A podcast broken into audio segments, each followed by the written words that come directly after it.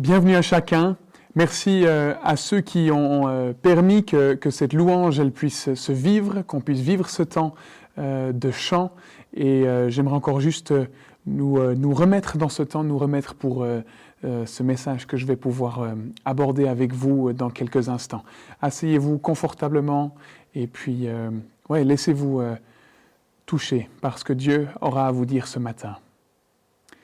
Seigneur, on te remercie de ce qu'on peut vivre ces cultes de cette façon-là, malgré la distance, dans ces circonstances. Merci de nous permettre de nous rencontrer. Merci de permettre qu'on puisse s'édifier et puisse s'encourager par des chants, par une prédication, par juste simplement les personnes qui sont autour de nous, dans notre salon, dans notre cuisine, là où on se trouve, Seigneur.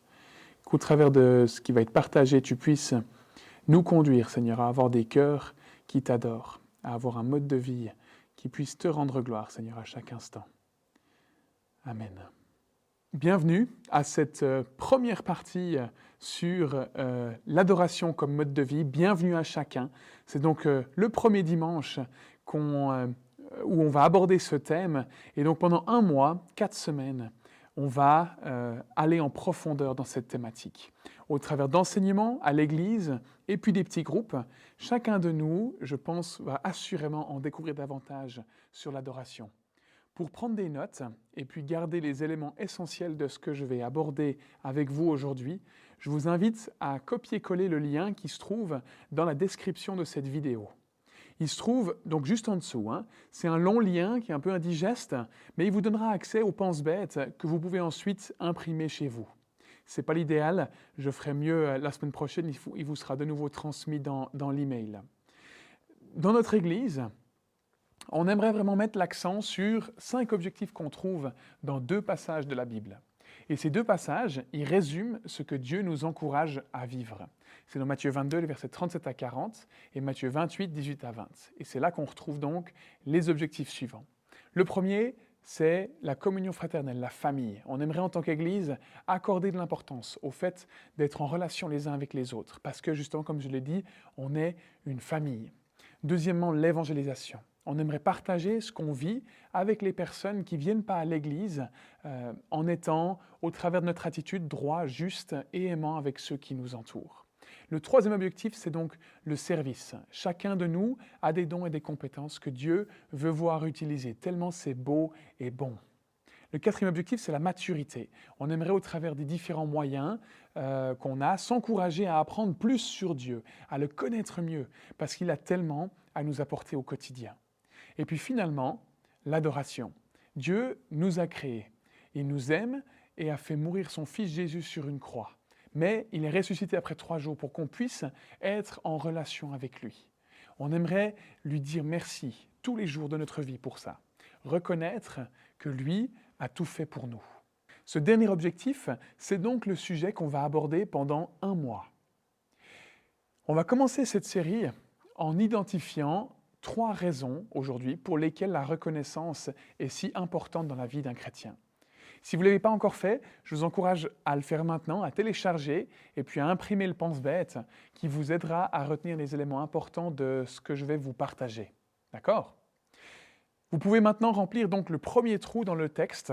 La première raison pour laquelle la reconnaissance est si importante dans nos vies, c'est le fait que remercier, c'est le commencement de l'adoration. Le commencement de l'adoration. Et puis, on le voit dans le psaume 100, au verset 4, que vous trouvez aussi sur vos notes. « Entrez dans ses portes avec reconnaissance, dans ses parvis avec des chants de louange.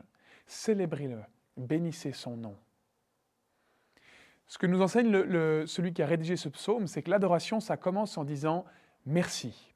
On entre dans ses portes avec reconnaissance. Ensuite, on pénètre dans ses parvis avec des chants de louange. Alors, le parvis du temple, c'était la zone qui se trouvait autour du temple dans lequel les Juifs adoraient Dieu. Aujourd'hui, entrer dans les parvis de Dieu, ça ne se dit pas trop, mais en fait, ça veut simplement dire de prendre le temps de le rencontrer. Dans notre maison, dans notre salon, dans notre chambre à coucher, dans la nature, peu importe le lieu en fait. Un deuxième verset qui nous encourage à remercier Dieu, c'est Hébreux 12, 28. « Attachons-nous à la grâce qui nous permet de rendre à Dieu un culte qui lui soit agréable, avec respect et avec piété. » Par piété, ce qui n'est pas non plus un terme très facile, on entend le fait d'agir pour plaire à Dieu, par nos actions en fait, par notre comportement. Une adoration qui est agréable, elle commence donc par le remerciement. La reconnaissance, c'est la clé de l'adoration. Et puis c'est de cette façon-là qu'on va le voir dans quelques instants. L'adoration, c'est la porte qui ouvre aux bénédictions de Dieu. La deuxième raison pourquoi la reconnaissance est importante, c'est que le fait de remercier, ça renforce notre foi. Le fait de remercier nous oblige à nous arrêter, à regarder en arrière, à se souvenir, à faire l'inventaire des actes d'amour et de fidélité de Dieu dans notre vie passée. En faisant ça, on renforce notre foi dans la situation qu'on vit actuellement. La Bible, elle nous encourage à ça dans le psaume 105, les versets 1 à 5, qu'on va lire là maintenant. « Louez l'Éternel, faites appel à son nom, faites connaître ses hauts faits parmi tous les peuples. Chantez en son honneur, jouez de vos instruments en son honneur, célébrez toutes ses merveilles. Placez votre fierté dans son saint nom, que le cœur de ceux qui cherchent l'Éternel se réjouisse. Ayez recours à l'Éternel et à sa force. Recherchez constamment sa présence. Souvenez-vous des merveilles qu'il a accomplies, de ses miracles et de ses jugements. » Le fait de remercier nous rappelle ce que Dieu a déjà fait et qui il est. Mais en quoi est-ce que ça renforce notre foi, vous pourrez me dire? Dans des situations où on a oublié ce que Dieu fait pour nous, ce que Dieu a fait pour nous, quand on a l'impression qu'il nous a abandonnés, qu'il n'est pas ce qu'il a dit qu'il était, le fait de se souvenir de ce qu'il a fait et de le remercier pour ça, ça va nous permettre de surmonter le défi auquel on fait face. Et donc, de cette façon, renforcer notre confiance en lui, notre foi. Mais il y a encore une raison biblique, une troisième raison biblique, pour laquelle c'est important de remercier Dieu. C'est important de remercier parce que remercier, ça prépare mon cœur à recevoir les bénédictions de Dieu. La Bible, elle dit donc ceci dans le psaume 50, au verset 23. « Celui qui m'offre en sacrifice sa reconnaissance m'honore, et à celui qui veille sur sa conduite, je ferai voir le salut de Dieu. » Dans l'Ancien Testament, la première partie de la Bible, le terme « salut », ça ne signifie pas le pardon des péchés pour la vie éternelle, comme on dit aujourd'hui. Dans ce contexte, le mot « salut », en fait, ça signifie la liberté, la bénédiction et puis la délivrance. Donc on pourrait le formuler différemment, ce verset. On pourrait dire « celui qui m'offre en sacrifice sa reconnaissance m'honore et il prépare sa voie afin que je puisse lui montrer la liberté, la bénédiction et la délivrance de Dieu. » Mais alors, qu'est-ce que ça veut dire qui va nous montrer le salut? Montrer, on pourrait le dire de la façon suivante, ça pourrait être remplacé par le fait de faire en sorte de permettre, faire en sorte de voir. Alors, il ne s'agit pas uniquement de montrer quelque chose de caché, quelque chose d'inexistant, mais ça implique aussi d'ouvrir les yeux en fait sur ce qui a toujours été là. Parce qu'un cœur reconnaissant nous permet de voir les bénédictions de Dieu, nous permet de voir ce que Dieu a pour nous. Des choses qui sont peut-être déjà là, mais dont on n'avait pas conscience parce qu'on n'y a pas vraiment accordé d'attention. Il y a quelques semaines, ma femme et moi, on a été touchés par le Covid. On a dû rester isolés pendant 10 jours sans avoir le droit de sortir. Je pensais que ce serait simple, mais en fait, ça ne l'est pas du tout. Après 10 jours de privation, le fait de pouvoir retrouver une vie normale, ça nous a fait prendre conscience du bien que nous font des choses toutes bêtes, comme aller marcher dehors, partager un repas ensemble, aller faire des courses. Tout bêtement, on voyait les choses différemment. Mais voir, ça ne veut pas juste dire un coup d'œil en quelques secondes. Si on regarde dans la Bible, on découvre que le terme de voir, il est utilisé de différentes manières. À certains moments, il signifie le fait de découvrir, à d'autres de percevoir, de comprendre, de reconnaître, d'expérimenter, de rencontrer et puis de se réjouir. Voilà comment, en fonction de ce que je vous ai expliqué, on pourrait interpréter le verset. Vous l'avez sur vos notes. Ce n'est pas une définition, un verset biblique, c'est moi qui le traduis comme ça pour qu'en fait on puisse le comprendre d'une certaine façon et puis le mettre en pratique pendant cette semaine. Donc celui qui sacrifie sa reconnaissance m'honore et il prépare la voie afin que je lui permette de voir, donc là, en parenthèse, découvrir, de percevoir, de comprendre, de reconnaître, d'expérimenter en fait le salut. Et ce salut donc c'est la liberté, la bénédiction, la délivrance de Dieu. C'est ça que ce verset nous dit en fait. Est-ce qu'on désire voir le salut de Dieu? Est-ce qu'on désire voir sa délivrance? Est-ce qu'on veut vraiment expérimenter cette vraie liberté, cette bénédiction? Alors on doit préparer la voie. Et puis comment on prépare ce chemin? Comment on se prépare à ça? En fait, ça va nous coûter quelque chose. Le coût d'un sacrifice de reconnaissance. C'est une reconnaissance qui est pure et simple. Vivre, comme il est dit, avec une attitude de reconnaissance.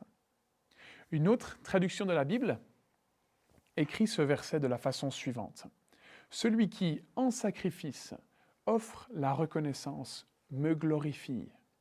Et à celui qui veille sur sa voie, je ferai voir le salut de Dieu. » Ce que Dieu veut nous dire par là, c'est qu'il ne suffit pas simplement de lui offrir notre reconnaissance en disant qu'on est reconnaissant, en disant merci en fait.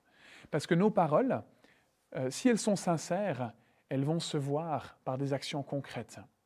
Ça veut dire qu'en étant le fait d'être reconnaissant, ça nous demande aussi de mettre de l'ordre dans nos vies pour que ces vies, notre vie, elles démontrent notre gratitude, notre reconnaissance de notre vie quotidienne. Et on ne parle pas uniquement de reconnaissance qui est émise par nos lèvres, par des paroles, mais on parle aussi d'une reconnaissance qui se voit concrètement dans nos vies, dans nos actions. Il y a un homme d'un certain temps, il s'appelle Matthew Henry, c'est un pasteur anglais du XVIIe siècle, il a dit ceci, « C'est bien de dire merci, mais c'est encore mieux de vivre en remerciant. » Dire merci et puis vivre notre vie en remerciant, ça nous donne la possibilité de voir et d'expérimenter pleinement la liberté et la délivrance de Dieu. Est-ce que ça signifie que je ne suis pas sauvé si je ne suis pas reconnaissant? Pas du tout. Mais ça veut dire qu'on va rater des choses, qu'on ne va pas découvrir, qu'on ne va pas expérimenter complètement ce qu'on pourrait vivre dans une relation avec Dieu. C'est de cette façon qu'on devrait considérer la chose. Quand on donne notre cœur à Jésus, la Bible nous dit qu'on devient une nouvelle personne. Toutes choses deviennent nouvelles. Il nous donne une vie nouvelle. C'est comme si on recevait une nouvelle maison. La maison, elle est là, elle est à nous. Et personne ne peut nous la prendre. Mais par contre, on peut la montrer aux gens puis dire « Regardez, c'est ma nouvelle maison là ». Mais la reconnaissance, c'est en fait ce qui nous permettra d'ouvrir la porte et de nous pousser à l'intérieur pour qu'on puisse y habiter et expérimenter complètement en fait cette maison finalement, en profiter pleinement. Et ça, c'est ce que Dieu veut nous donner dans notre vie. Ça ne veut pas dire, de nouveau, comme je l'ai dit tout à l'heure, qu'on ira en enfer ou qu'on perdra notre salut si on n'est pas reconnaissant. Mais c'est vrai que, du coup, on va passer à côté de plein de choses que Dieu veut faire dans notre vie. Des fois, on a cette maison-là, comme ça, et puis on n'en profite pas. On n'utilise pas son salon ou ce qu'elle est. Et puis du coup, le risque, c'est l'amertume, c'est le fait d'être rancunier, de se plaindre. Et ça peut nous empêcher d'être libres. Et puis ça appauvrit notre âme. Mais celui qui pratique la reconnaissance, qui la vit, celui-là, il va voir, il va comprendre, il va expérimenter, et il va se réjouir de la plénitude, de la liberté, de la victoire, de ce que Dieu lui donne dans la vie. Mais ce genre de reconnaissance, ça implique un sacrifice. Alors qu'est-ce qu'on peut sacrifier pour être reconnaissant envers Dieu? Qu'est-ce qu'on peut sacrifier pour recevoir la véritable liberté en Christ? Pas juste en entendre parler ou la voir de loin, mais la voir agir dans nos vies, l'expérimenter, comprendre ce que ça veut dire, cette plénitude et ce salut en Jésus. Qu'est-ce qu'on a à offrir? Non seulement une reconnaissance par nos paroles, mais aussi par nos vies, en veillant sur notre conduite, comme le dit le verset qu'on a lu. Mais pratiquement, concrètement, en quoi est-ce que notre vie, elle montre un cœur reconnaissant, un état d'esprit reconnaissant, une façon de vivre qui montre la reconnaissance? Par une action sincère qu'on vit avec un cœur qui est rempli de reconnaissance.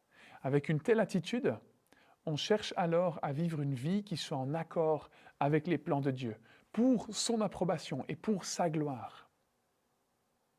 Est-ce qu'on souhaite voir Dieu glorifié dans notre vie? Est-ce qu'on aimerait, pour le formuler autrement, le laisser diriger ce qu'on vit? Eh bien pour ça, il faut que nos lèvres soient remplies de paroles de remerciement et que nos actions, elles nous conduisent à marcher sur le chemin d'une vie de reconnaissance.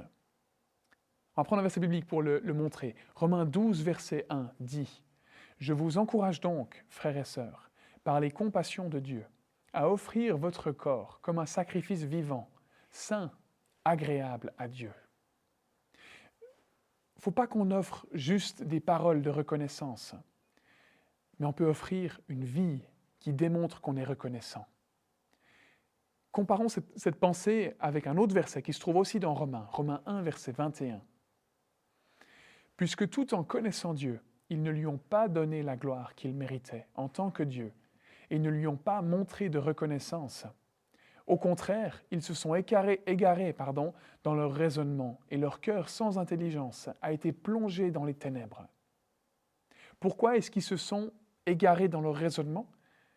Pourquoi est-ce que leur cœur est devenu sans intelligence et a été plongé dans les ténèbres, comme le dit le verset?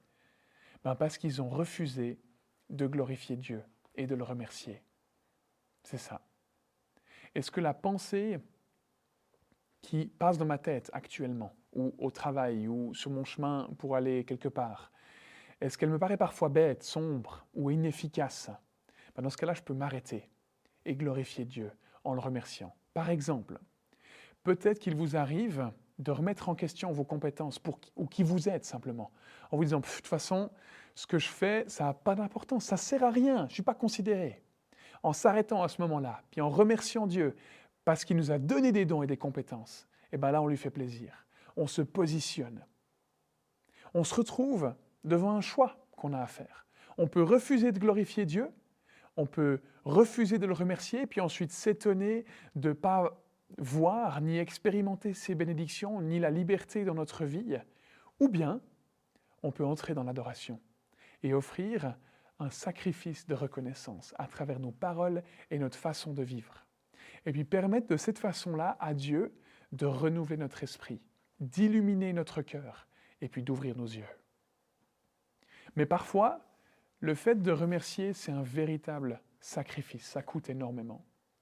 Qu'est-ce que ça implique, un sacrifice de reconnaissance? Je pense que le verset suivant l'explique très bien. C'est dans 1 Thessaloniciens 5, au verset 18. « Exprimez votre reconnaissance en toutes circonstances, car c'est la volonté de Dieu pour vous, en Jésus-Christ. » Comment est-ce qu'on remercie Dieu en toutes circonstances? Comment est-ce qu'on peut remercier Dieu quand on vient de recevoir des mauvaises nouvelles du médecin? Comment est-ce qu'on fait pour être reconnaissant vis-à-vis de Dieu quand nos enfants, ils nous mènent la vie dure? Comment est-ce qu'on peut remercier Dieu quand nos finances, elles vont mal, qu'on est sous stress et que notre monde s'écroule ou que notre avenir semble désespéré? Ou dans cette situation de crise avec le Covid? Comment est-ce qu'on adore Dieu dans les moments les plus sombres de notre vie? Comment est-ce qu'on adore Dieu quand on n'en a pas envie?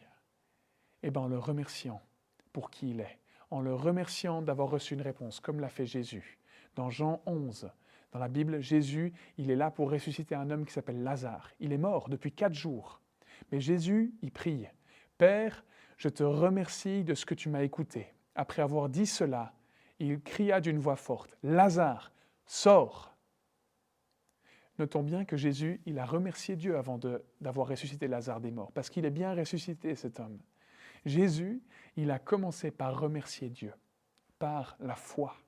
Si on remercie après l'action, c'est de la reconnaissance.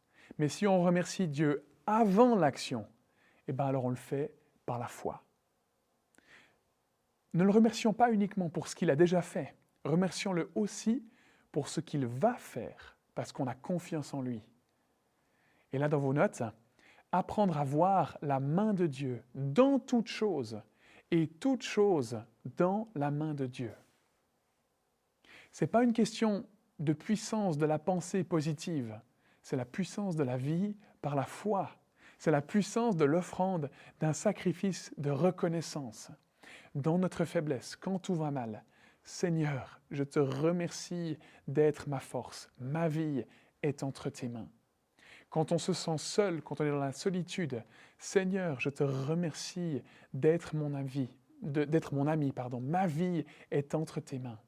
Quand on est malade, Seigneur, je te remercie d'être mon guérisseur. Ma vie est entre tes mains. Quand on est lassé, quand on en a marre, Seigneur, je te remercie d'être mon soutien. Ma vie est entre tes mains. Dans nos combats, quand on lutte avec des pensées, des choses, des situations, Seigneur, je te remercie d'être mon défenseur. Ma vie est entre tes mains. Et dans nos besoins, quand on a besoin de quelque chose, Seigneur, merci d'être celui qui pourvoit. Ma vie est entre tes mains. Commençons à le remercier pour qui il est et pour ce qu'on croit qu'il va faire pour nous. Pour terminer, j'aimerais reprendre le verset qu'on a abordé en profondeur tout à l'heure. « Celui qui m'offre en sacrifice sa reconnaissance m'honore, et à celui qui veille sur sa conduite, je ferai voir le salut de Dieu. » Dans le psaume 50, le verset 23. Soyons des personnes reconnaissantes. Que le mois qu'on va vivre, le mois à venir, soit un mois pendant lequel on vive la reconnaissance. Que ces 30 prochains jours soient un mois où on va développer une habitude de reconnaissance, où on va chaque jour remercier Dieu. Chaque matin dire simplement « Seigneur, aide-moi à me plaindre un peu moins et à te remercier un peu plus. » Chaque jour, pendant les 4 prochaines semaines, à chaque fois qu'on sera déçu, ou préoccupés, arrêtons-nous et remercions Dieu pour la solution même avant qu'on l'ait reçue. Merci Seigneur de me donner la sagesse lorsque je ne sais pas quoi faire.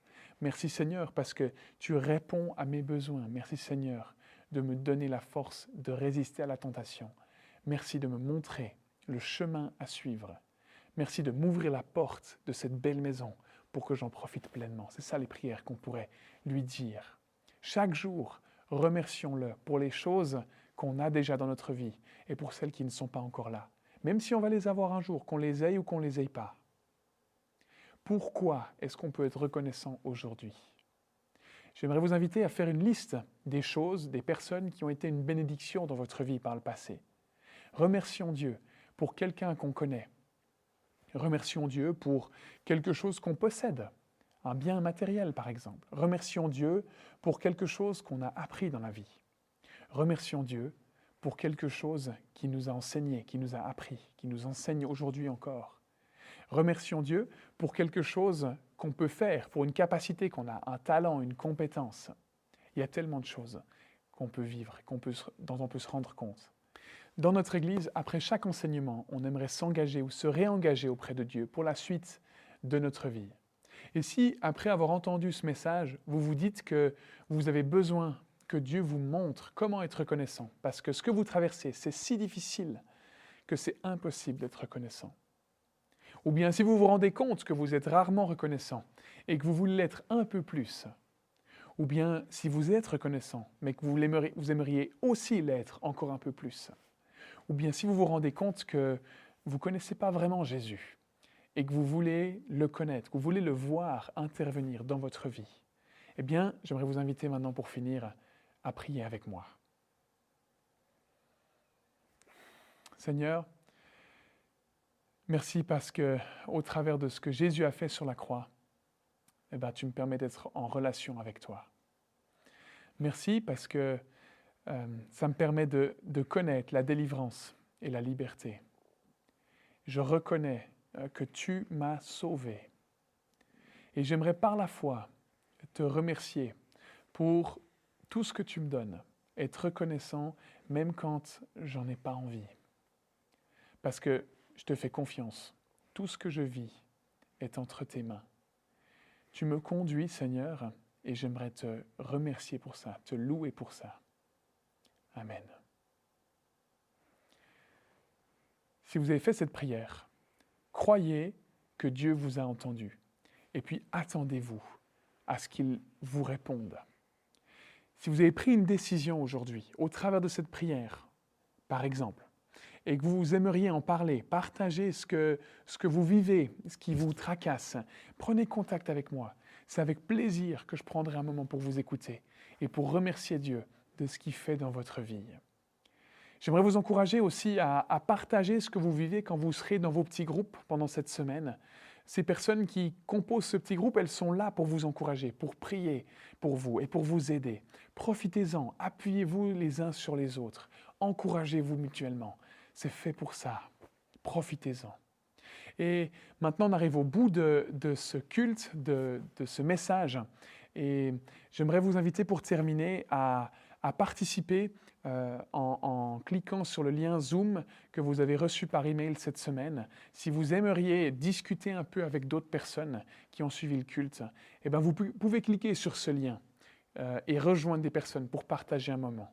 Bienvenue à chacun. C'est vraiment un moment où on peut profiter d'être ensemble, échanger les uns avec les autres, parce que c'est tellement important dans cette période. Pour terminer, j'aimerais vous souhaiter un bon dimanche et puis des bons temps de petits groupes cette semaine.